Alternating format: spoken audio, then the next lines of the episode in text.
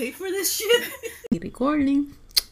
Bienvenidas, mis cielas, a otro episodio de Trazo Invisible. Hoy estamos en la sección de Tanky Time. Y hoy tenemos a William. Ok, William, este, ¿cuál es tu username en las redes sociales? Este, en las redes sociales ahora mismo me encuentran como eh, Saimil en eh, Instagram y Facebook, XA y latina, M de mamá y latina LL. Eh, eventualmente voy a hacer un cambio de nombre porque es que en verdad siempre tengo que deletrearlo and that eh, definitivamente defeats the purpose of having a, an artist name. Este, pero once I get some stuff together yo me encargo de eso. Awesome. Pues hoy en el episodio número, creo que es 9, porque ya yo no me acuerdo ni por dónde voy, Hoy vamos a hablar sobre manufacturas internacionales, este, específicamente de China, ¿verdad? Y cómo pedir mercancía eh, basado en unos protocolos eh, distintos a lo que es Estados Unidos. Y tengo una historia bien cool que contarles de cómo conocí a William. ¿Hace, ¿hace cuánto? ¿Dos años atrás? En el desastre de Guánica, en esa convención. Eh, Dios mío, sí. Este... Maldita sea la madre Guánica. no, Guanica, mira, Guanica no, no tiene la culpa. Allí se apareció, creo que si no fue el alcalde, fue el director de, del que del que organiza los eventos del municipio y, y el mamabicho que nos cogió de todos de pendejo. No, no, no, ese fue ese fue el organizador. o sea, está cabrón que tú, tú organizas un, un evento este y no pides como que el, el, el tiempo libre para pa, o sea, de, pues eh, en todas estas como que estaba en Mayagüez y el evento era en Guánica. LOL. Era como que nos dejaron abandonados allí. Este, no llegó ninguno de los de los de los de yo creo que ni la, ni las comidas llegaron. Nada, yo No, no, llegó llegó llegó uno, no, llegó uno y el horno de las pizzas se le dañó. Mira, y yo creo que las fotos que utilizaron eran de otra convención. Porque ellos ni utilizaron su misma foto. Ellos este utilizaron otra foto de otras convenciones y se hicieron pasar por esa convención. No, no, se, hubo, there was a lot of shady shit there. Este, eh, uff, traumante. Traumante especialmente para ti y otra gente que era como que literalmente la primera vez que se tiraban un, a lo que se supone que hubiera sido una convención de, de, cómics y anime. Y en, mm, un territorio completamente al otro lado de Puerto Rico. Pero de ahí, de, ahí, no hicimos panas de muchos artistas en esa crisis. Bien brutal. Sí, no, ahí, hubo como que un, salió como que un mini, like un mini guild. Sí. Este, de, de los moldillos de Guanica.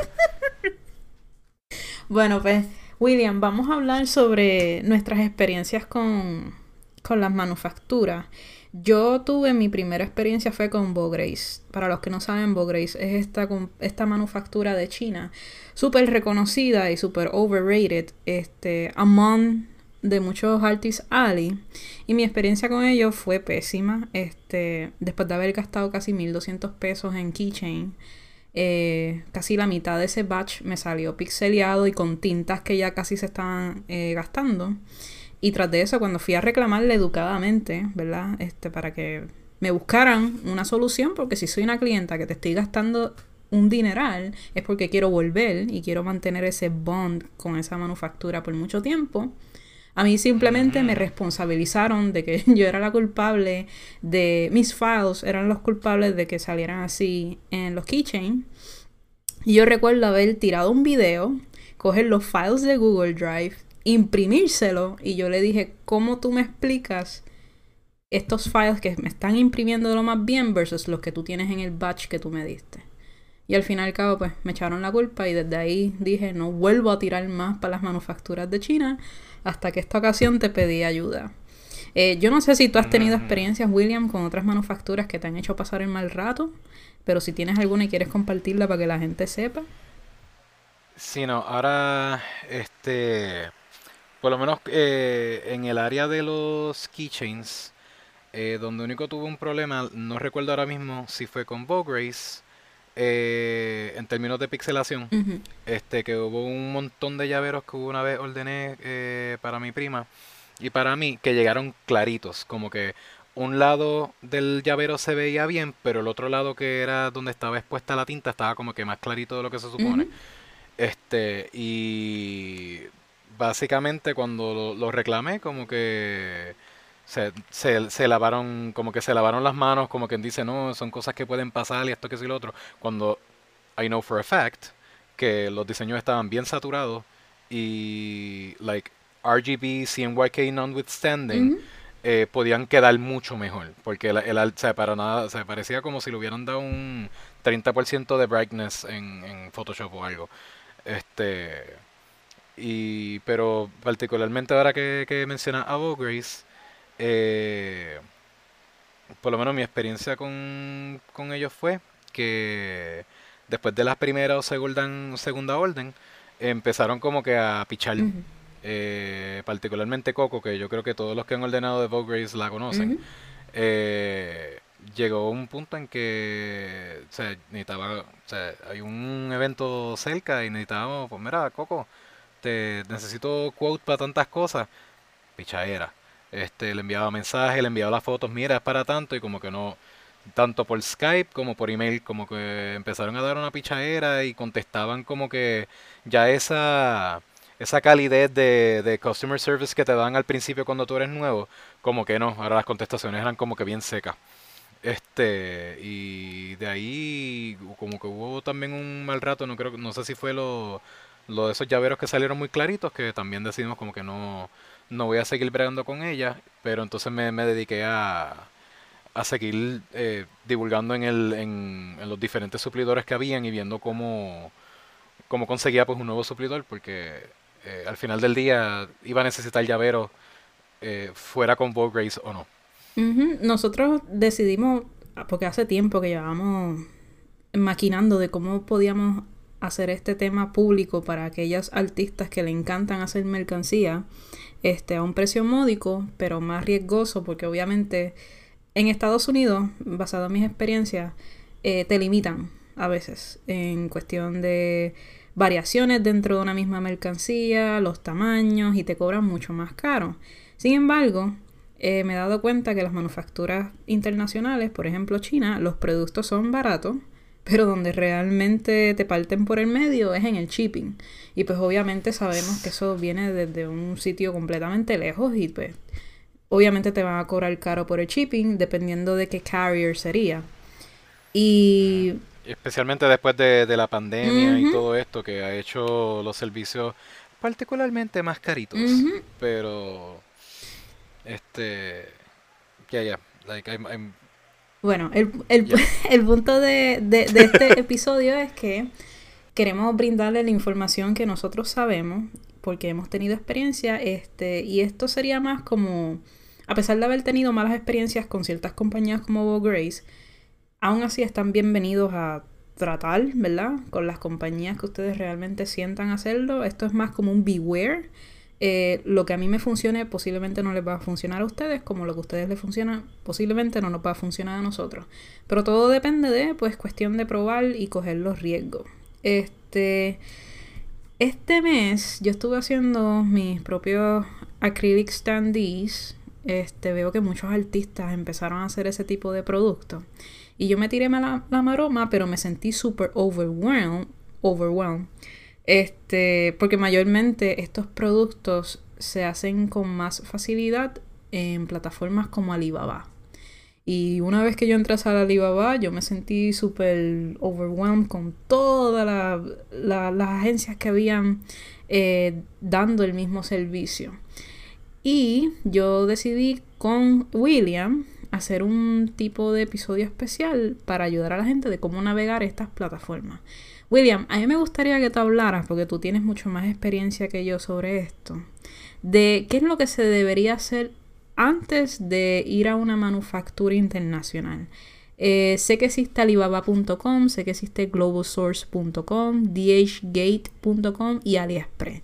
Yo solamente he tenido eh, experiencias con AliExpress, pero no para manufacturas de mercancía, sino para bobería. Pero yo sé que tú sí, tienes... más, más individuales. Ajá, yo sé que tú tienes experiencia con Alibaba y me habías mencionado que hay ciertos pasos para seguir antes de tú comprar un producto. ¿Podrías hablarme sobre el primer paso de qué es lo que debes saber del producto antes de comprar? Sí. Eh, si es la primera vez que estás buscando un suplidor para un eh, producto en particular que a lo mejor te guste que otra gente ha hecho, pero tú nunca lo has hecho anteriormente, es bien importante que estudies el producto.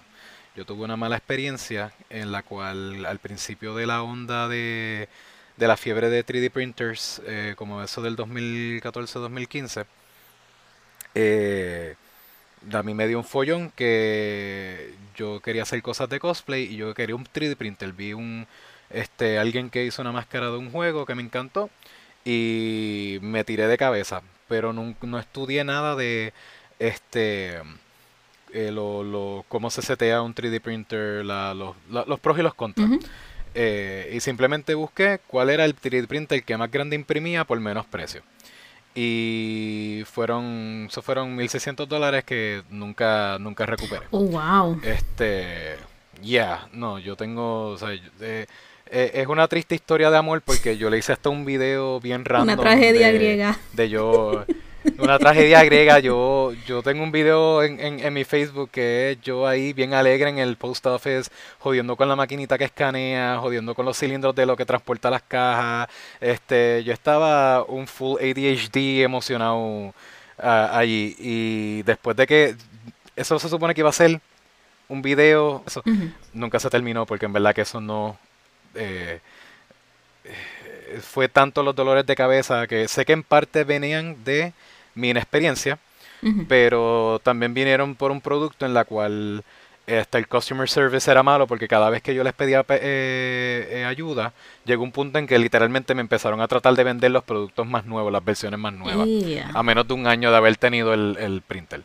Este, so yeah, como que lo, lo mejor aunque sean llaveros, aunque sean este botones, aunque sean stickers, es bueno como que entender tu producto, entender los diferentes materiales, los diferentes eh, terminaciones que ya existen.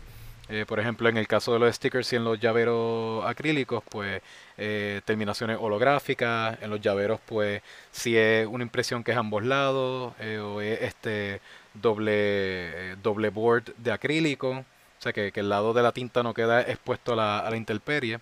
Si quieres terminado de epoxi, cosas así.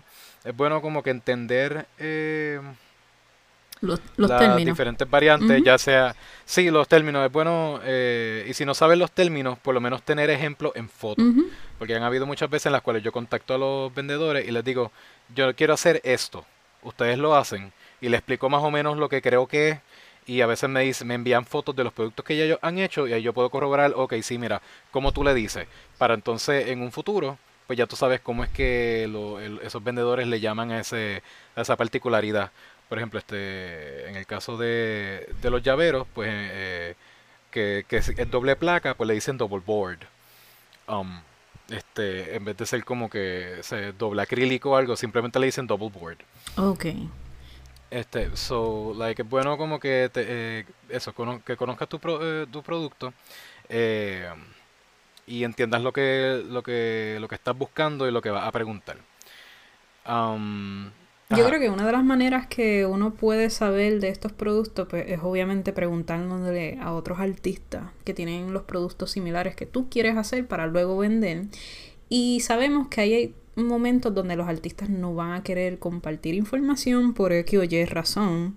Eh, hay ciertas razones que son válidas eh, y esto es algo que yo quiero discutir ahora mismo porque lo he visto mucho. Eh, y he visto artistas que no han querido compartir información y es porque either la compañía les pide el favor de que no compartan la información porque puedan de que en el momento en que hagan la información pública esa compañía sufre un overflow de cotizaciones con diferentes customers y productos y pueda de que al final quien vayan a culpar es al mismo artista este, que hizo esa información pública o, como pasó una vez, que esta artista explica que una vez ella hizo una información pública a ciertos artistas, los productos no le salieron bien a estos artistas nuevos y pues terminaron echándole la culpa al artista.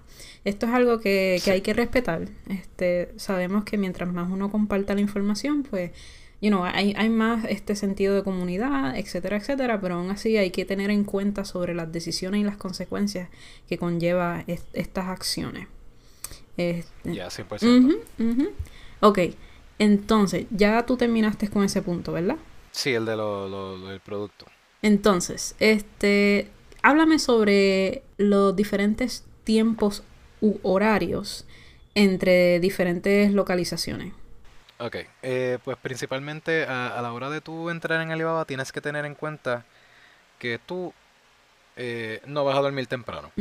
Si tú estás buscando tratar de crear una comunicación continua, por lo menos mientras encuentras un suplidor y luego durante los momentos en que tienes que ordenar, eh, ellos tienden a ser activos después de las 10 de la noche, 11 de la noche, hasta 2, 3 de la mañana. Eh, ya que pues tienen a veces sus horas de almuerzo y no te van a contestar de 12 a 1. Eh, so, a lo que tú haces las preguntas, eh, consigues suplidores, esperas a que te contesten, como que a lo mejor no tienes, no cuentas con el tiempo o el lujo de eh, enviar una pregunta y esperar a que te contesten el otro día. Pues eh, es bueno saber que durante esta this, eh, this hunt, like a supplier hunting, eh, tratar de cuadrar tu horario de manera que no te afecte el hecho de que vas a estar durmiendo tarde. Um, yo he sabido estar alrededor de tres días corridos, los cuales entre comunicación de, de suplidor y este o suplidores y tratar de conseguir quotes y cortar a ver quién es el que con el que me quiero quedar, pues se me van tres días en la que me estoy amaneciendo hasta las 2, 3 de la mañana, nada más tratando like eh, manteniendo una comunicación continua, estudiando cómo es, eh, cómo ellos se este, se comunican, la, agilidad, la, la manera en que eh, los detalles que te dan, cosas así. Pero es, es un, tra- es un trabajo que es, eh, it's a night shift. Entonces, explícame sobre no ordenar con rush y el learning curve sobre las manufacturas.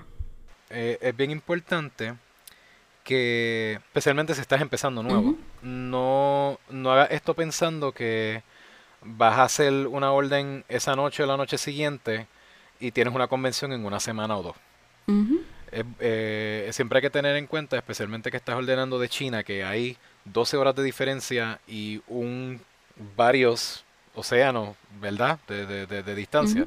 Este, no ordenar, no ordenar con rush, especialmente a lo que aprendes cómo funciona la plataforma y te, te sientes cómodo contactando a los vendedores eh, y hasta buscando, porque yo he pasado noches enteras que estoy como que tratando de buscar si encuentro el producto que necesito o diferenciando a quién contactar, eh, pero eso yo lo hablo más tarde.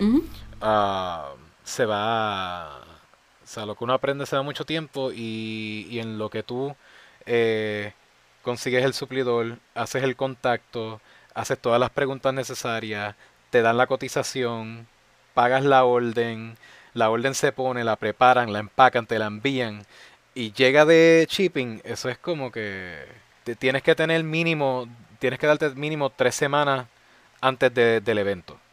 De tres semanas a un mes for the sake of being safe.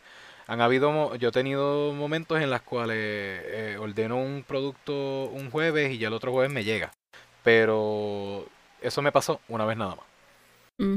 Como Ya tuviste que en el, en el, en el caso tuyo de, de- de- de la orden tuya, eh, tardó alrededor de tres semanas Y, y el paquete se supone que llegaba hoy, pero entiendo que ya estará llegando dentro de los próximos dos días. Ujú. Ujú. Eso, exacto, se ordenó en mayo. So, eh, eh, eh, hay que, hay que, no- esto no es para hacerlo con rush, porque si no, eh, very much likely vas a cometer un error. Especialmente ahora con la pandemia, que no, no hay tanta... eh, hay más incertidumbre, ¿verdad? Porque lo mismo pasaba antes, antes de la pandemia, que habían ciertos paquetes que llegaban, a veces te decían el tiempo estimado y llegaban dos meses después, pero ahora con la pandemia es mucho más difícil y cabe la posibilidad que se, gaste, se tarden más de tres meses. Exacto, siempre, like, por lo menos en el, en el caso de este tipo de órdenes en Alibaba, eh, siempre, sí, siempre, pues en mi experiencia nunca me han dado otra opción a la hora de chipear que no sea UPS, DHL o FedEx. Ok. So, eh, eh, y, y a la, y- y, em, el tiempo de entrega de ellos siempre es como que de 5 a 7 días. Ah, hacia, la, hacia Ah, el carrier, de- ¿verdad? De, del, del, exacto, del carrier, de, de, lo, del manufacturero déjalo en el carrier y del carrier, o sea, y el, el tiempo del carrier llevártelo a ti, eh, de creo que es 3 a 7 días, pero 5 a 7 días es como que el, el estándar. Ujú. Porque como es por avión, no es por barco, pues no, no tiende a pasar por tanto eh, revolú como está pasando ahora con el correo, el, el, el USPS, este, o ordenar por barco, que te va, cosas que se fácil se tardan de 3 a 6 meses en llegar. Estas cosas no te las van a enviar por barco. Eh, bueno, en caso de que fue, casos, cosas pequeñas, si estás ordenando máquinas, pues sí, pero ya eso es, no, no necesariamente se alinea con, con esto. Ok. Entonces, vamos entonces al- a pasar al tema de cómo hacer research. Explícame sobre lo que es los filtros, especialmente si estamos hablando en términos de Alibaba, ¿verdad? Sí, no, exacto. En Alibaba, a, la a la hora de tú hacer el search, eh, de tu buscar los productos, este, es importante tener en cuenta que eh, esto es una plataforma global. So, no, mm, eh, eh, entiendo que está centrada en China, por eso es que la mayoría de los vendedores que vas a encontrar son chinos, pero eh, eh, yo una vez recibí unas muestras de unos holográficos de India. Uh. So, hay otros tipos, hay otro, hay otros sources en la plataforma, lo que pasa es que son mucho menos. Mm. Eh, creo que va- hay también eh, suplidores de Sudamérica y Europa. Oh, nice. So, eh, tú puedes, tú puedes pues, filtrar por, por país si es que estás buscando, puedes filtrar, eh, por ejemplo, si tú tienes un budget en particular, como que, mira, no puedo gastar más de 300 pesos, pues tú puedes poner que el máximo de, de, de, lo, de las búsquedas en términos de cantidad eh, de, de- del precio, pues que no sea más de 300. Mm. Ahí mismo hay algo que, que algo bien importante que eh, no solo aplica para Alibaba, pero aplica a otros lugares, que es el, M- el MOQ o el Minimum Order Quantity, que es muchos suplidores van a tener un mínimo que tú tienes que ordenar de, de productos para tú poder hacer una orden con ellos. Eh, en el caso de, por ejemplo, cuando yo ordenaba botones, muchos eh, tenían como que no tienes que ordenar 5000 piezas. Yeah. o tienes que ordenar un, un mínimo de mil piezas. Eh, y eso tiende como que a, a deter, como que a, como que rápido pues tú brincas ese suplidor, pero si tú crees que está dando un buen precio, tú siempre puedes contactar y preguntar, yo eh, si me acuerdo lo toco ahorita a la hora cuando hablemos de contactar, puedes eh, indicar eh, si ellos pueden hacer una orden más pequeña. Y a veces te ajustan, obviamente no te van a dar el precio de las 5000, pero pues a lo mejor el precio que te dan por 1000, por 500, pues eh, es más doable para ti. Y pues por ahí pues tú sigues la conversación. Este... Sí, eso es algo que yo no he visto mucho en los websites de Estados Unidos. Por ejemplo, Estados Unidos hay ciertos websites, eh, por lo menos Inkit Lab, que te dice estos acrílicos de 3 pulgadas de alto, este, te cuesta 20 pesos cada uno. Y solamente te dejan hasta 3 Mm. pulgadas. Eh, y solamente puedes pedir basado en las cantidades que tú puedas este, afford en ese momento. Sin embargo, es bien poco cuando yo veo las compañías que te piden a veces ni minimum quantity. Porque eso es un plus Sí, el- el- para el muchos artistas. Sí, no, definitivo, porque ahora mismo, eh, por ejemplo, el, el suplidor que contactamos eh, para, para tus standees, ellos no tienen un MOQ tanto para los llaveros como para los enamel pins, que es algo que voy a estar investigando después, porque, eh, pues, eh, es, eso, el, por mi experiencia las veces que yo he pedido cotizaciones de enamel pins, me dicen como que Sí, este, el, está el precio del molde, pero también como que me tienes que ordenar un mínimo de 50 por diseño. Y a lo mejor tú quieres hacer tres diseños y estás, o sea, pagar tres moldes más 150 enamels, o sea, está, a lo mejor tú no estás ahí, o sea, tú estás empezando, es la primera vez que lo estás haciendo, pues es, es bien cuesta arriba. Ujú. Pero en el caso de, de ciertos vendedores, pues lo ponen en la misma descripción como que no MOQ, no minimum order. Eh, Y a veces con unos precios affordables. Ajá, exacto, como que en el, en, exacto, pues en el caso de los filtros, como que tú puedes buscar, eh, sortear las búsquedas, pues por, eh, mira, no estoy dispuesto por diseño, estoy dispuesto a, hacer un mínimo de 20 por cada diseño. Pues tú pones 20. Entonces te va a sortear la, te, te va a ayudar a cortar el, el, el revolú a solo darte los vendedores que te, te hacen 20 o menos. Que te hacen 10, que te hacen 5. Ok.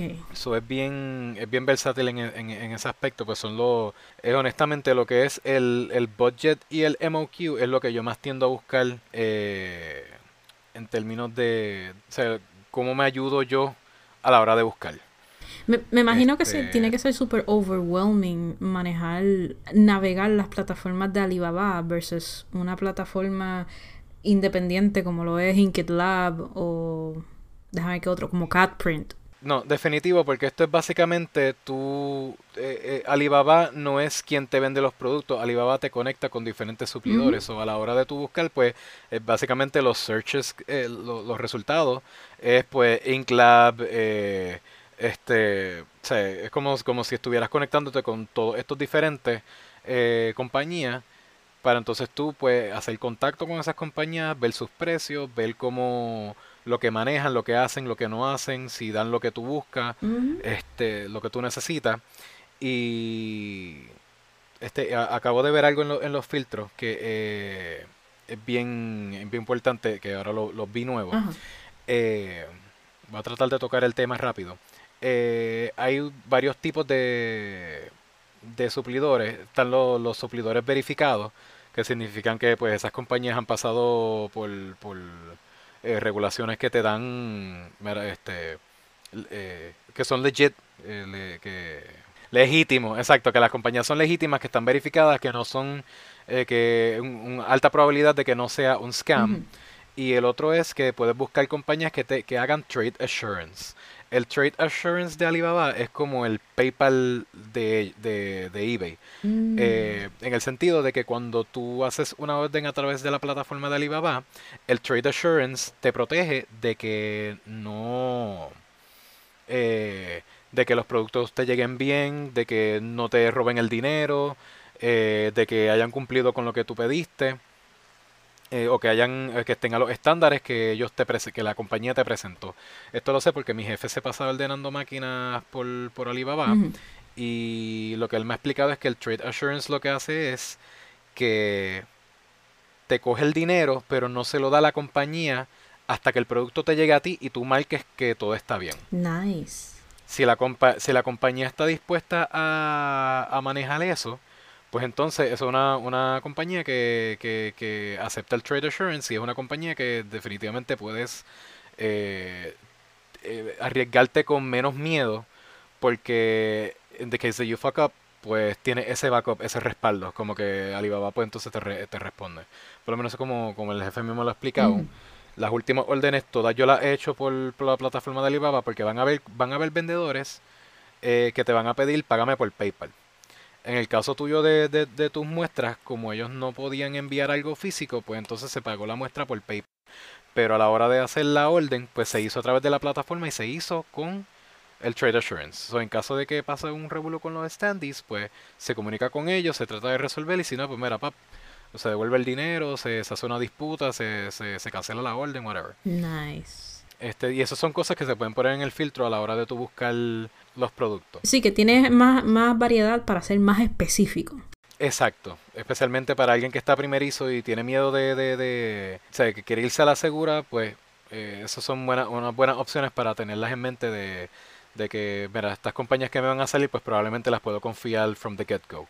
Eh, obviamente hay que tener co- eh, cos- eh, ciertas cosas pendientes, por ejemplo, muchos vendedores vas a encontrar que son gold suppliers y tienen una cantidad de años desde que están operando y desde de, y cierta cantidad de años desde que están como suplidores de oro, que es que pues son, son top ranking, como que han cumplido, se han mantenido con, con un buen rating eh, por varios años supliendo.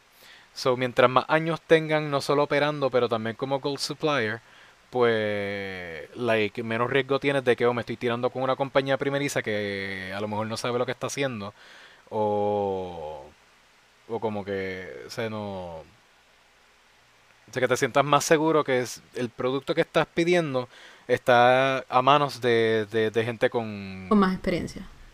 experiencia y expertise eh, a la hora de, de manufacturar. I mean, no, no, es mucho la diferencia porque Bo Grace lleva tantos años y ha, ha hecho un par de cosas eso, malas. Eh, pues eso es verdad, pero para, para mí personalmente yo creo que Bo Grace es un... Eh, puedo estar mal, no conozco, de la, no he estudiado la compañía eh, en, hace tiempo, pero probablemente es como que un caso de bites more that they can chew. Uh -huh. Este, porque pues es, es, reconocido. Tú entras a Alibaba, tú pones keychain, eh, custom y son los primeros a aparecer. Los primeros que te salen eh, siempre va a ser Grace y múltiples veces, que esa otra eh, va a pasar que cuando estás buscando productos te van a salir los las mismas compañías una y otra vez, probablemente con no con la misma imagen repetida, uh -huh. pero con diferentes versiones del mismo producto, diferentes listings. Uh -huh. Eso tiende a hacerlo un poco obnoxious porque tú dices, oh wow, mira, este, pro este precio está diferente eh, o, o, este producto se ve diferente cuando vienes a ver es la misma compañía y ya tú le contactaste. Uh -huh. So como que estás haciendo either un doble contacto o te perdiste porque tenías en, en mente ya ciertas compañías eh, que estabas teniéndole una nota mental y pensaste que encontraste una nueva y no, ya, ya es alguien más, pero está repetido. Que siempre es bueno como que write down los que ya tú contactaste, mm. like el nombre del vendedor y la compañía, de manera que pues a la hora de que tú sigues buscando los resultados, pues no termines haciendo un double, un double inquiry. Ok, that's super nice to know. Yeah. Y, ah, y una última cosa uh -huh. que es a la hora de buscar usar el, las palabras a lo que vas a buscar, eh, entiendo que mientras más palabras uses mejor, porque eh, me imagino que el algoritmo de búsqueda de Alibaba para los vendedores no es muy buena. So, va a ver que muchos resultados son los nombres bien largos, como que keychains, keychain manufacturer, wholesale keychains for customized car keychain logo, like keychain. Como yeah, que chocha. dice keychain cinco veces, innecesariamente. este. So es Ellos como que. validación. Sorry. este. Si no, aquí las chochas metálicas, keychain. Keychain toto duro ahí. Este. Pues como que, bueno, como que si vas, por ejemplo, a buscar acrylic keychains, mm. pues pones como que eh, custom acrylic keychains cheap eh, si estás buscando holográfico o epoxi, pues puedes poner esa, esas propiedades de, de, O sea, si enamel pin... Ay, ¿cómo es? Como el, el, holográfico, el metal holográfico se me olvidó. Ay, sí me cogiste. ¿Te acuerdas? El, el, bien, el bien, bonito que uh -huh. se... No, no era neón, pero era el que el de las muestras que nos envió Summer, que era... Que era como un violeta, azul, rosita... Era, era como con un oil slick Ajá. effect en el metal, Ajá. no era simplemente oro. Pues puedes poner esas cosas. Este y a medida que tú, va, tú vas viendo los resultados, tú puedes ver que otros keywords usan. Eh, que me ha pasado a veces que pongo como que pocos keywords, empiezo a ver los resultados, me meto a ver lo, las descripciones de, por ejemplo, yo estaba una vez buscando unos laminados mm. que pareciera canvas. Mm. Y empecé a buscar como que textured eh, cold lamination. Ajá y me empezaron a salir como que algunos efectos que no era lo que estaba buscando, pero como que estaba ahí, ahí, ahí. Y empecé a buscarlo en la, en, en la descripción y te daban como que, por ejemplo, este, el que yo estaba buscando le dicen canvas, la, la, la textura. Este, pero tenían otro, como que, que si pergamino, este, eh, o, si tenía un efecto para como que circular, pues tú ves como que está, tienes una idea de cómo es que los vendedores le ponen nombre a las diferentes propiedades de los productos y así como que te va familiarizando cómo buscar mejor en un futuro. Ok, pues entonces aquí tenemos otro tema, y este es un poco más eh, extenso, sobre cómo contactar a las manufacturas. Pero tenemos que tener en cuenta de que existe el límite del lenguaje, lo que es el language barrier. Eh, ¿Qué nos puedes explicar ah, sobre eso? Sí. Porque tú has tenido más experiencia que yo. Ok, pues eh, todos, especialmente si estás contactando a un vendedor de China, obviamente el primer lenguaje de ellos es eh, eh, mandarín uh -huh. o chino, no sé, no sé el nombre, no quiero sonar este en Ellos anyway, tienen su lenguaje nativo. Uh -huh. eh, ajá, exacto, their common tongue, uh -huh. eh, que no es inglés, so a la hora de, de hablarte, for the most part va a ser no un broken English, porque es bastante entendible, pero a la hora de que uno se pone específico, eh, puede que empiecen a haber misunderstandings. Ah, Eh, a la hora de maybe tú pedir como que eh, preguntas de, de una propiedad en específico, maybe holográfico, pero por ejemplo, ¿te acuerdas que no sabíamos cómo buscar el, el- el holográfico ese que se veía bien lindo de las muestras? Ajá. Y resultó de que se le dice mirror eh, holographic Ah, sí. y tenían como que tres versiones distintas. Eh, pues mierda así. Este, so hay que como que tienes que tener paciencia, tienes que eh, eh, es- escribir no lo más posible, pues tampoco vas a escribir like testamento, pero no eh, ay- ayúdale a ellos a ayudarte a ti. Trata de hacer la eh, las oraciones lo más completas, lo más eh, detalladas posibles para que cuando ellos lo procesen, que te contesten, pues puedas ver si están en la misma, en la misma eh, etapa o no. Eh, para contactar los vendedores en, en, en Alibaba, eh, hay dos maneras de hacerlo. Uno es cuando tú entras a un listado, tú puedes hacer o, o, un inquiry, que es básicamente enviar un email o un DM a través de la misma plataforma, o darle a Chat Now o Contact Supplier, que entonces te va a poner en el Messenger de, de Alibaba. Alibaba tiene un, un Instant Messenger integrado, Nice. en la cual pues tú puedes ahí rápido, automáticamente te, te, te da para tú enviarle al vendedor el listing que tú estabas viendo para que sepan qué producto tú estás tú estás, eh, interesado y de una vez pues enviar un mensaje escrito. Eh, la- yo tiendo, la manera que yo lo tiendo a hacer, si estoy particularmente eh, shotgun a ver quién me contesta, eh, creo un, un, un mensaje, un, un, template básicamente, eh, en donde pregunto como que, o sea, siempre cordial, como que muy buenas noches, este, estoy preguntando por tal producto, eh, me interesaría saber, pues, este, cuál es la, la- el mínimo de orden que hacen, este, si tienen una, un mínimo de orden por diseño, que esa es otra también. A veces te dicen como que, este, si no, este, el mínimo de orden son 100, pero entonces maybe puedes hacer eh, cuatro diseños, 25 cada uno. Y ya ahí hiciste el, el, el mínimo de 100 Ujú. que eh, es bueno siempre poder como que preguntar esas cositas de este cuál es el mínimo de orden eh, estoy buscando este este producto en particular esto- si ya tú sabes las cantidades y, las y, y los tamaños que esa otra no la anoté pero esa eh, esa otra yo ya mismo lo cuadro. Si ya tú tienes el tamaño y la cantidad que tú necesitas también lo incluye eh, y un mensaje, like, no, no, no, no un, volvemos, no un testamento, pero los suficientes detalles, incluyendo como que el cuánto sería el total más o menos y cuán, y adicional cuánto es el shipping para, pues en el caso de nosotros, pues Puerto Rico y el zip code. No tienes que darle la dirección desde ahora, con ellos con el zip code ya ellos te pueden dar un, un estimado de cuánto va a salir este el precio.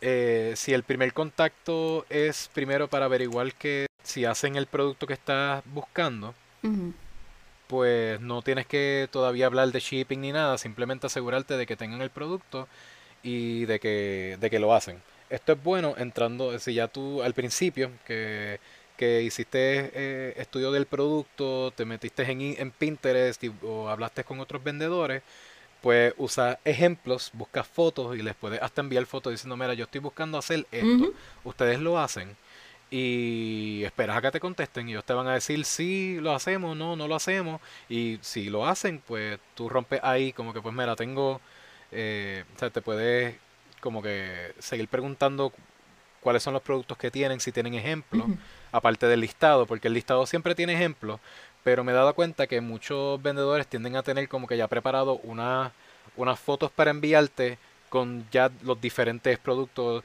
llavero a un lado, llavero doble lado, lla- llavero doble board, llavero holográfico, llavero, llavero pro- epoxy, como que y los ves todos ya en una o dos fotos. Ok. So, el, el, el contacto eh, bien cordial, nada, nada complicado, manteniéndote como que al punto. Eh, estoy buscando tal producto, estoy buscando tales efectos, lo haces.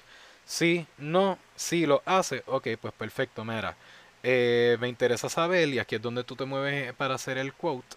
Si ya tú, eh, ya tú te aseguraste que ese suplidor que encontraste ya hace todo lo que tú estás buscando, tú entonces es bueno de antemano ya tú tener en, en una lista aparte cuántos diseños tú tienes y cuál es el tamaño de cada diseño, especialmente en milímetros. El que no, el que no sabe de, de- de medida, eh, Google es tremenda herramienta. Tú pones pulgadas a milímetros y ya automáticamente te sale un convertidor rápido en el mismo Google Search. Eh, Ya sabes que nosotros aquí pues es por pulgada, ya es por milímetro. Sí, exacto. Eh, nosotros lamentablemente somos parte del único país en este maldito mundo que decide usar un sistema arbitrario de, de pies y yardas en vez de, pues, todo bien lindo y bien organizado como, como el resto del puto mundo que usa el sistema métrico. Pero nada, ni modo, son cosas que yo espero que en alguna revolución futura se implementen. Porque si no, no, no sé qué vamos a hacer con la humanidad. Pero anyway, eh, este, si ya los, eh, estos trabajos tienden a ser digital, con son ya pues llaveros o botones o este stickers, cosas así. Si ya lo estás trabajando digital, es bueno que ya tengas una idea de, del tamaño que va a ser el, eh, tu producto. Si no sabes, es bueno que pues tires una, una impresión, por lo menos en blanco y negro, eh, para que tengas una idea de que, mira, me gusta este tamaño, pues ok, es tanto. Ese, esa medida, 3 pulgadas, dos y medio, 2 pulgadas, pues tú la, la conviertes en milímetros y le das esa lista al vendedor para que entonces ellos te creen un quote. Ellos ya saben cuánto pesa cada llavero aproximado a tal tamaño. Este, eh, dependiendo de las especificaciones, si es double board pues un, un, un, un- peso, eh, single board es otro peso, peso, whatever. Este, y los vendedores, like, esto es lo que tienden a hacer rápido al principio, pues porque obviamente pues quieren like, conseguir el, el cliente. Tú envías esa información y es esperar. Ellos se, se, se tienden a tardar un poco porque a, a lo que comparan, eh, la, buscan la cantidad de cosas que estás pidiendo, el peso aproximado, y entonces usando ese peso aproximado, metiéndolo en, en la plataforma del, del, de FedEx o DHL o whatever, y tratar de sacar un precio aproximado de, de shipping, pues este tiende a tardarse. Por lo menos a mí, como que a veces me lo entregan en media hora, una hora, a veces tengo que esperar al otro día a que me den el quote. Eh, lo cual es una razón por la cual es bueno que tú escopetees y tires diferentes eh, suplidores dependiendo de, de, lo- de las búsquedas. Para que si es algo que tú vas a tener que esperar al otro día, pues al otro día ya tú tengas varios puntos de donde partir. Eh, sí, suena bien bueno ese, ese, esa estrategia, aunque suena bien exhausting. Es exhausting. Es exhausting al principio. No, no necesariamente es parte del language barrier, sino del protocolo de la de cómo funciona la plataforma. Porque eh, creo que la plataforma como que o limita a los vendedores o no le instruye a los vendedores de cómo crear un catálogo o algún tipo de forma en la cual este tipo de preguntas uno lo puede hacer mismo, como que eh, qué producto estás buscando, keychain, ok, un drop down menu, keychain, eh, te da entonces me da una lista de, de que sí que es doble, este holográfico, whatever, eso no existe. Todo esto es bien eh, eh, es, es interesante que lo mencionas, porque yo soy el tipo de persona que como que algo es obnoxious to do, I'll just power through it, and then I'll power through it all my life, pudiendo haberlo, poderlo haberlo, like, hacerlo mejor, este, like, don't think smart. Eh, es verdad, esta plataforma le hace falta eh, un- una manera fácil de, de, de seleccionar ese tipo de detalles para hacérselo fácil no solo al, al, al, al, al vendedor, sino también al cliente. Como que es más fácil, ¿sabes? Si ya, ya es una data predeterminada, pues es más fácil de, o sea, de- de- es más difícil de tener un miscommunication. Pero sí, eh, es un poquito tedioso, pero por lo menos después de que ya tú tienes eh, esa información, el template de lo que tú estás preguntando, las medidas, eh, eh, las medidas y los diseños de cada uno ya en su lista y con sus cantidades, tú simplemente repartes esa información a cada vendedor y esperas a que te conteste. Ok. ¿Y qué tú me puedes decir sobre eh, el shipping, las, considera las consideraciones que debemos tener sobre el precio del shipping? Eh, Sí, ¿Tienden a cambiar Ajá. mensualmente los precios?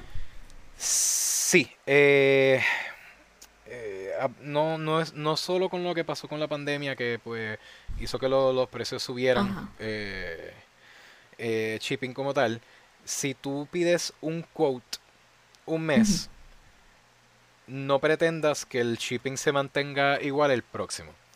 Va a haber, eh, siempre va a haber precios y creo que esto está eh, ligado al precio de la gasolina, pero no me acuerdo. No me acuerdo si esto fue que me lo explicó alguien en la plataforma o alguien aparte.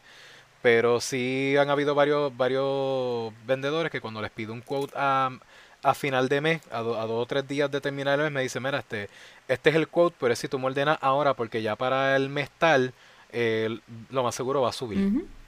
Y efectivamente, eh, yo siento que de estos últimos cinco años, cinco o siete años que estamos en la plataforma, eh, lo que hacen es seguir subiendo y subiendo. y subiendo. este, el shipping siempre va a ser lo más clavador, es lo más que va a doler, no hay break. Pero eh, es bueno que a la hora de entonces que tú hagas el quote, pida, lo pidas entonces a principio o mitad de mes, de manera que entre pedir un quote, cuadrar los detalles y pagar, pues no, ya, ya lo ya aseguraste el, el- la orden. No sé si después de que te pases del mes te lo van a subir por, por haberte tardado. No creo que he estado en esa situación.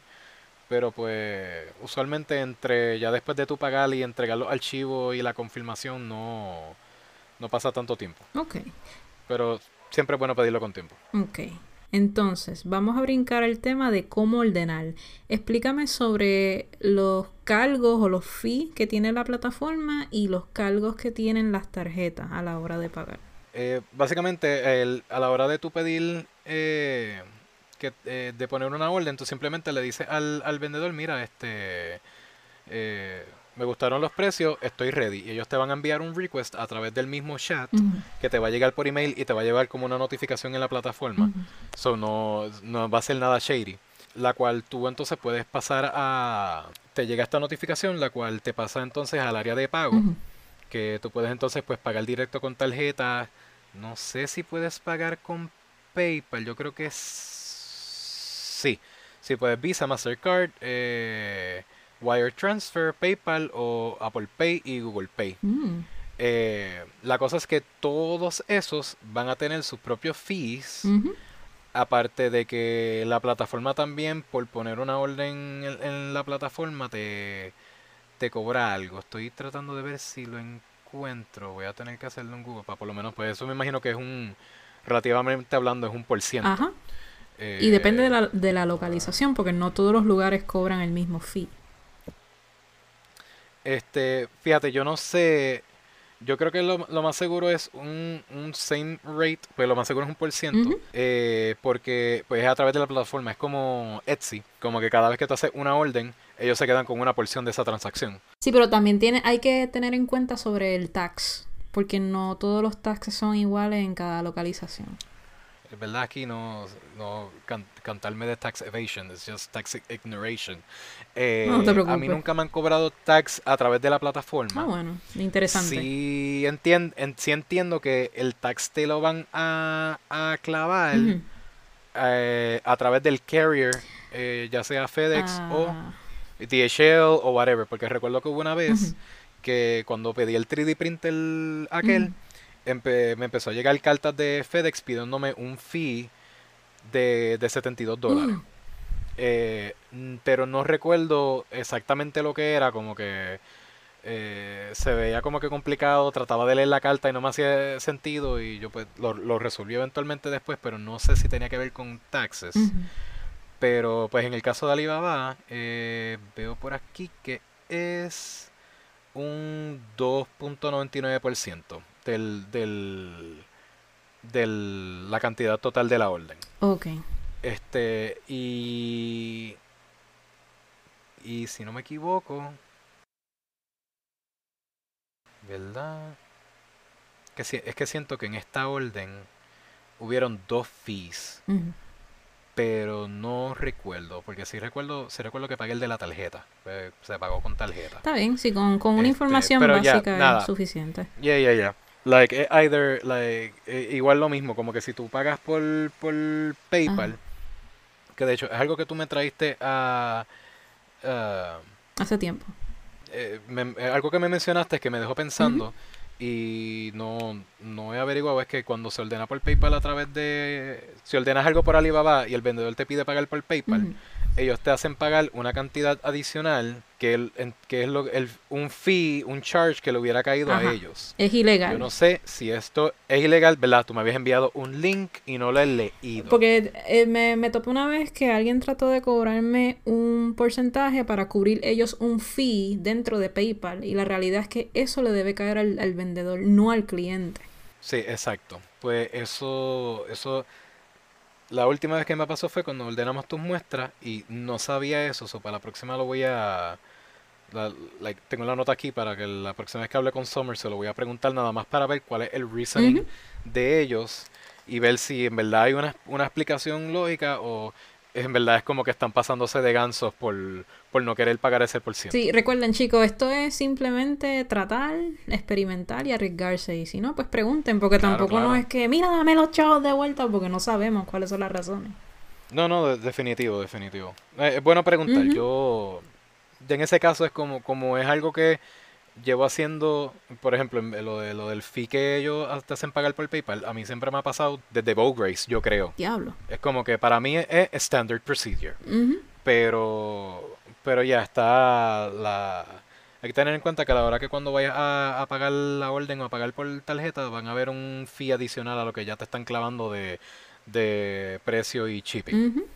Pero es, es como, entiendo que es igual que como en Etsy y estas otras compañías que a la hora de tu, bueno, eh, bueno, fíjate, me, me glitché ahora mismo porque no sé, no es lo mismo. Pues yo soy vendedor, so a mí me cobra ese extra, pero tú estás comprando a través de Alibaba, so ¿por qué te está cayendo ese extra? Eh, misterios para resolver después.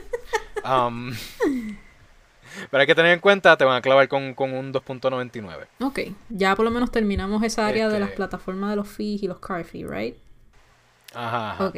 Ahí lo que, ahí lo que va, ahí lo que en realidad después de que ya tú pones la orden, esto, esto va a variar dependiendo del producto que tú estás buscando.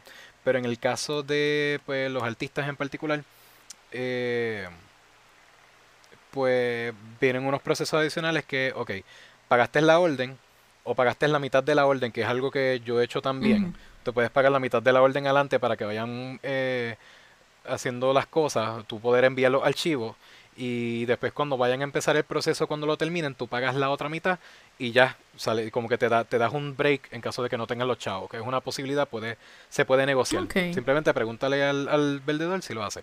Pues entonces, vamos a seguir con los extras. Los, los do's and don'ts. Explícame esa sección. Ok, este, estoy, tra- estoy tratando de acordarme porque no, no, no sé dónde puse los ejemplos. Este, pero qué hacer y qué no hacer. Este, pues en, en parte de lo que ya mencioné anteriormente arriba, no vayas eh, pensando que va a salir con un suplidor y una orden la misma noche, al menos de que ya tengas experiencia y tengas todos tus archivos ready y, y sea maybe simplemente que estás buscando otro vendedor porque necesitas mejores precios. Eh, esto es algo que va con paciencia. eh, no eh, tanto a lo que vas trabajando, eh, aprendiendo, como también tú no sabes cómo es que maneje cada compañía. A lo mejor es una compañía que lleva cinco años corriendo, pero son cinco gatos trabajando este en, una oficina con una, o sea, que no tienen un, un equipo industrial. Ujú. Este, que yo no sé si eso es lo que en parte pasó con lo tuyo, pues eh, los tuyos como que se veían brutales las muestras, pero, Pero ve- ve- tardaron ve- un veíamos como que unos, unos cuartitos ahí específicos cuando estaban tirando la, Sí, es la que, es foto que y los lo videos. que pasa es que yo, lo que, lo que pasa es que yo no sé si cuando, cuando están, los vendedores los tienen como que en, en, en una oficina eh, lata sardina, porque siempre son como que estos cuartitos que parecen like, Oficinita, like, cubículo. cual- ajá, este, pero pues sí han habido algunos que como que me enseñan la fábrica y como que las máquinas que tienen, este, pues sí, tienen el, tienen el, el, el, el- tienen la maquinaria. Este, le encontraste un precio que es bien barato, pero el, el vendedor lo que lleva es como que un año, probablemente lo mejor es que no te tires esa maroma, especialmente si eres nuevo, porque uno nunca sabe cómo va a ser la experiencia. Es tratar de minimizar eh, pasar una mala experiencia en una plataforma que honestamente, como tú dijiste, es bien overwhelming por la cantidad de resultados que te salen. Hay que tener en cuenta que lo barato sale. Lo barato sale caro también. Eso, eso es, eso es eso es un riesgo que siempre va. es- eh, comprar en Alibaba eh, siempre va a ser un riesgo para bien o para mal en todos los aspectos. Tanto en la comunicación como en los archivos, como en este los precios, la calidad. Eh, nosotros eh, confiamos en esta compañía porque le, le, pedimos que tiraran fotos y videos a, los- a los productos después de que estuvieran hechos. Y, y efectivamente eh, cumplieron. Cada uno de los standees nos tiraron fotos, nos tiraron videos, los montaron y nos dieron como con un mini, no un 360, pero un bastante... Fueron atentos, Exacto, fueron este recíprocos. Exacto, fueron bien, bien atentos al detalle de, de, de lo que nosotros necesitábamos y... Nada comparado con Bo Grace. Dios mío, no. no, esa pichadera.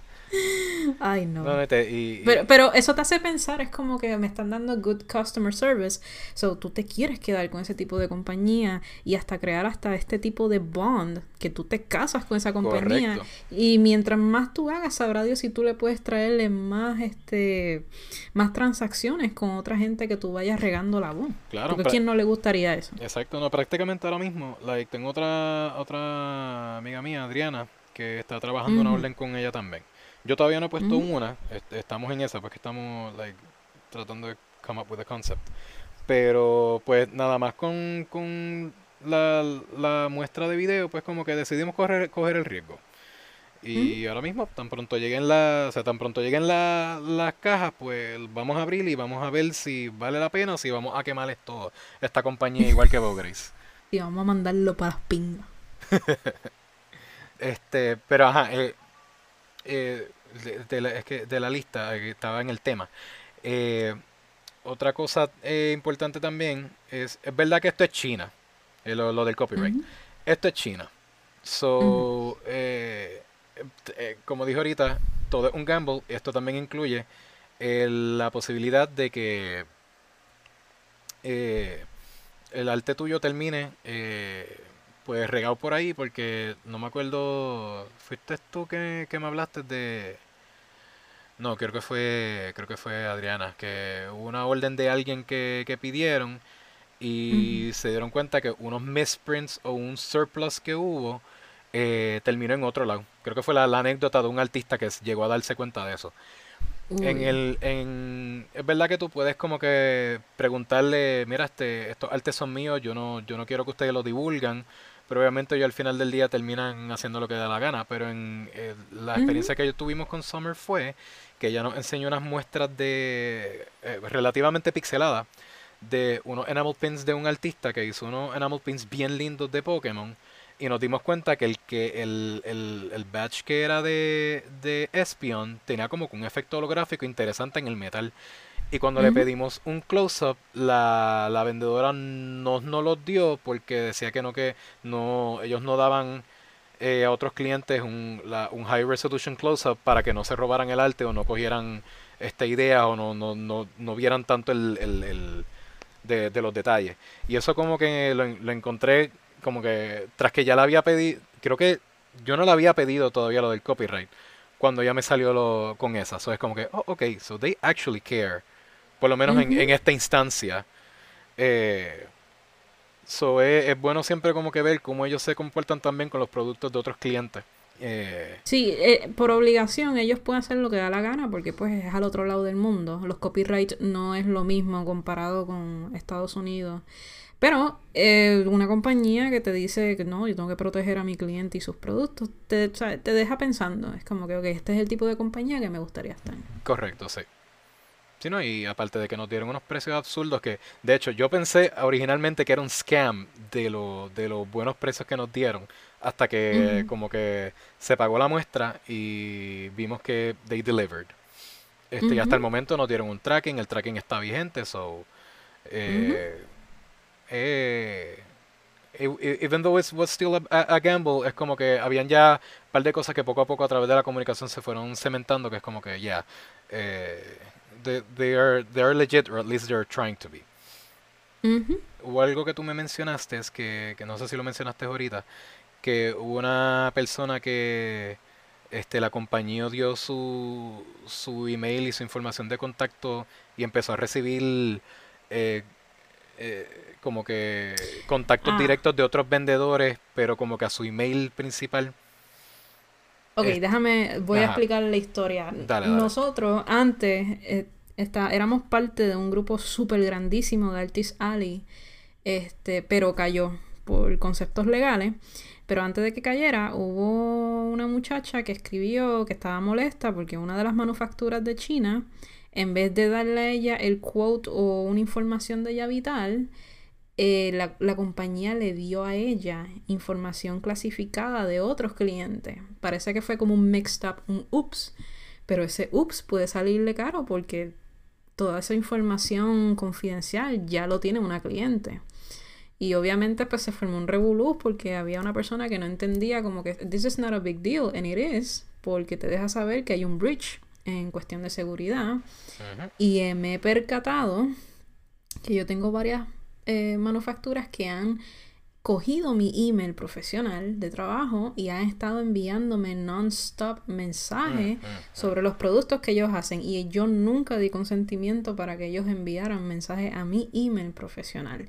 Y por eso fue que te hice la pregunta sobre estas manufacturas que son passive aggressive, que consiguen tu Ajá, email y están constantemente enviándote mensajes como si tuvieran una conversación contigo, como si te conocieran. Es como que yo nunca di permiso para esto. So, ¿Cuál sí. es la sugerencia que tú le puedes dar a estos artistas para evitar, verdad, nada garantizable, pero tal vez una manera safe para navegar estas plataformas? mencionándolo de paso porque es que va, va a pasar. En Alibaba él tienen un cierto algoritmo que a la medida que tú vas preguntando por cosas, automáticamente va a detectar keywords y va a empezar a recibir a veces eh, eh, cotizaciones o approaches de vendedores directo a tu a tus DMs. Pero eso es solo en Alibaba, no a tus emails.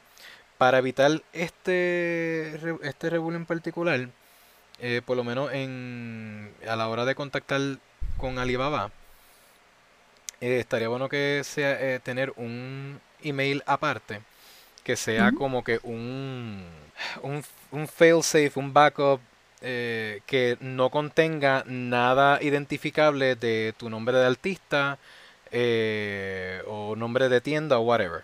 Que sea algo que, que tú sabes que es para la tienda, pero es para cosas particulares que no es main. Para que entonces en, e- en ese aspecto, pues si, por ejemplo, se filtrara la información, cuando empiecen a, a llegarte... Estos am, mensajes no Sí, solicitados. esos mensajes, esos emails eh, de, de gente random, de vendedores random, pues if it gets too much, pues simplemente tú puedes fucking nuke el, el email y despreocuparte de eso. Este, sí, porque se, se pasa a veces y en verdad que uno no, no, no está para perder el tiempo, la energía, el tiempo y la energía bloqueando y no, no, pues, Fallout. Oh, a mí, a mí me llenan ese email y yo tengo un, un límite de memoria para mi email Ajá, ajá. profesional y es como que estoy constantemente borrando email porque no me importa un carajo tu manufactura. ya yo conseguí la mía, coño. Bien cabrón. No, no les importa, no les importa. Acuérdate, esto es capitalismo, producción, producción, producción. Ya tú sabes. Ok, entonces háblame sobre cómo detectar un scammer. No sé si ya lo habías anteriormente dicho. Este, yo creo que eso es lo último que nos toca. Sí, Porque ya, este, ya hemos hecho un montón de cosas. yo en, en cómo detectar un scammer, en realidad, eh, not so much detected, but like avoided eh, before even making contact. Por, por eso es como que lo del gold supplier y el verified. Porque hubo una vez que yo estaba buscando eh, máquinas de bordar, a ver si vendían alguna baratita de dos o tres colores para ver si valía la pena. Eh, y encontré unos que era co- como que varios listings con la misma foto. Decía que era una bordadora Brother, tenía como que 12 cabezales do- para 12 colores a la vez eh, en 500 pesos. Esas máquinas, Mm. una de una de un color o dos, era como que 800, una cosa así, entre, entre 500 y Ujú. 800. Tú me estás diciendo marca Brother, que es marca, no, no es marca china, es, Brother. Este. Brother. um, y yo como que, no, dame, dame contactar. Pues estaba raro, ya yo, ya yo sabía que eso no podía hacer. Pero contacto y... No, este, que salen de Alemania. Yo, ok. Mm. ¿Y cuánto de shipping para Puerto Rico? Ah, es free shipping. Hacho. Y yo, ¿qué? Mm. Y contacté dos o tres y me estaban con, la- con, con el mismo con el mismo juego. Y yo, lo- y yo los, te- y los terminé reportando y si te das cuenta como que no llevaban ni un año de supplier, no, te- no estaban verificados, no tenían nada. Eso es como que, eh, like, entiendo que el scam te va a pasar más buscando productos ya hechos que mandándose el producto. Pero de igual manera, Mm. eh, a la manera que tú vas pidiendo diferentes cotizaciones, tú vas a darte, eh, a darte cuenta cuál es el average price, quién está haciendo overboard, oh Grace, este, y, o que es como que demasiado, demasiado bajito para ser verdad. Ujú. And even so, porque los, los, los de nosotros salieron demasiado bajitos para ser verdad y actually went through, so eh, eh, sigue It's- siendo it's un gamble. gamble. Pero, pero ya, eh, nunca tengan miedo de hacerle preguntas. Lo- los vendedores, en mi experiencia, todos están, por lo menos al principio, eh, están dispuestos a contestar preguntas con tal de que tú estés claro y que termines ordenando. Eh, ya sea precio, ya sea detalle, ya sea los procesos, ya sea hay cualquier duda de cómo ellos manejan los archivos que necesitan, los formatos que ellos manejan, eh, todo eso en confianza se puede preguntar antes de poner una orden porque mientras más claro tú estés con el vendedor, mejor va a ser el bond y más eh, like less likely you're like to fuck up. Dito, estoy poniéndole la culpa, poniéndole la culpa a, a- a- a uno cuando está buscando like, eh, minimizar la posibilidad de errores eh, por parte tanto del vendedor como uno. Ya. Pero nada, eh, aquí llegamos al final de lo que es este episodio. Yeah. gran sugerencia con todo esto es, chicos, chicas, mis cielas, siempre va a haber artistas que están dispuestos a compartir la información con ustedes. Lo único que, lo único que le pedimos nosotros a ustedes es que sigan investigando, pregunten. Si se topan con alguien que no quiere compartir información o si se sienten desmotivados porque se han topado con varias gente que no quiere compartir información, yo les dejo saber que yo, Yesatero o William, que lo pueden conseguir como Samil, ¿verdad? Zamil. Saimil, ya. Whatever. eh, va- lo más seguro va a estar escrito en la descripción o algo, so me buscan ahí. No, I'm not even gonna bother anymore. I'm Yeah, done. es como que no sé, I'm este done with this name. como- Mira, este nombre Bueno, es, mi- es mi nombre. e- Ese es el nombre de mi Nobody de, de la High cuando hice mi Nobody OC de Kingdom Hearts. You know, like, don't judge me. Bueno, pues como quiera, like, hay que estar pendiente cuál es tu, tu nuevo upgrade de Ah, tu nuevo sí, nombre sí, que- sí. y cuán próximo va a ser. Pero Yeah. el punto de todo esto es, mira, hay artistas como nosotros que estamos dispuestos a ayudarlos. Necesitamos que ustedes hagan el research y que pasen el trabajo. Eh, si a ustedes realmente les gusta un producto, investiguen, estudienlo, busquen gente que hayan hecho productos similares que ustedes quieran vender y hagan las preguntas. Y si no, pues nos preguntan a nosotros o les preguntan a los vendedores y pasen el trabajo. De igual manera, mientras más ustedes se, se topen con situaciones extraordinarias o catastróficas, es parte de la experiencia. Y no hay nada mejor que tener estas experiencias y que tú tengas gente que te pregunte y tú puedas ser reliable con ese tipo de knowledge o resources. Pues nada, William, muchas forward. gracias por, por ser parte de este episodio. No, gracias a ti Estoy por la oportunidad. De verdad que me, me alegro que, que hemos llegado a este punto de, de hacer este fucking episodio sobre fucking manufacturas de China. Porque no, no creo que haya otra gente hablando sobre esto. No, y, y si lo hay, que, que pues se joda, hacemos un, un round two. Olvídate. Ujú. Un- un- O qué sé yo, al- algún, algún tipo de meetup de artista ajá. y es como que cool. ¿Cuánta gente no se conoce ahí y, se intercambia las mejores informaciones? bien brutal. Pues nada, William, muchas gracias nuevamente por Gracias ser a parte ti. de Trozo Invisible y Yeah. espero que esto se repita pronto con otra información. Pues dale, bye. Bye. Chequeamos. Bueno, mi gente, gracias por compartir un rato conmigo en este episodio de Trazo Invisible Podcast. Espero que la hayan pasado bien y que no se hayan aburrido. Acuérdense estar pendiente a detalles nuevos sobre mi crecimiento en la industria creativa, las herramientas y técnicas que utilizo, además del progreso de mi libro proyecto que estoy escribiendo sobre el freelance, que está en desarrollo en mi página de Coffee. Pueden compartir mis episodios en las redes sociales y si saben de alguien que le gusta estos temas, mano, invítalo a mi podcast. Seguramente la va a pasar bien.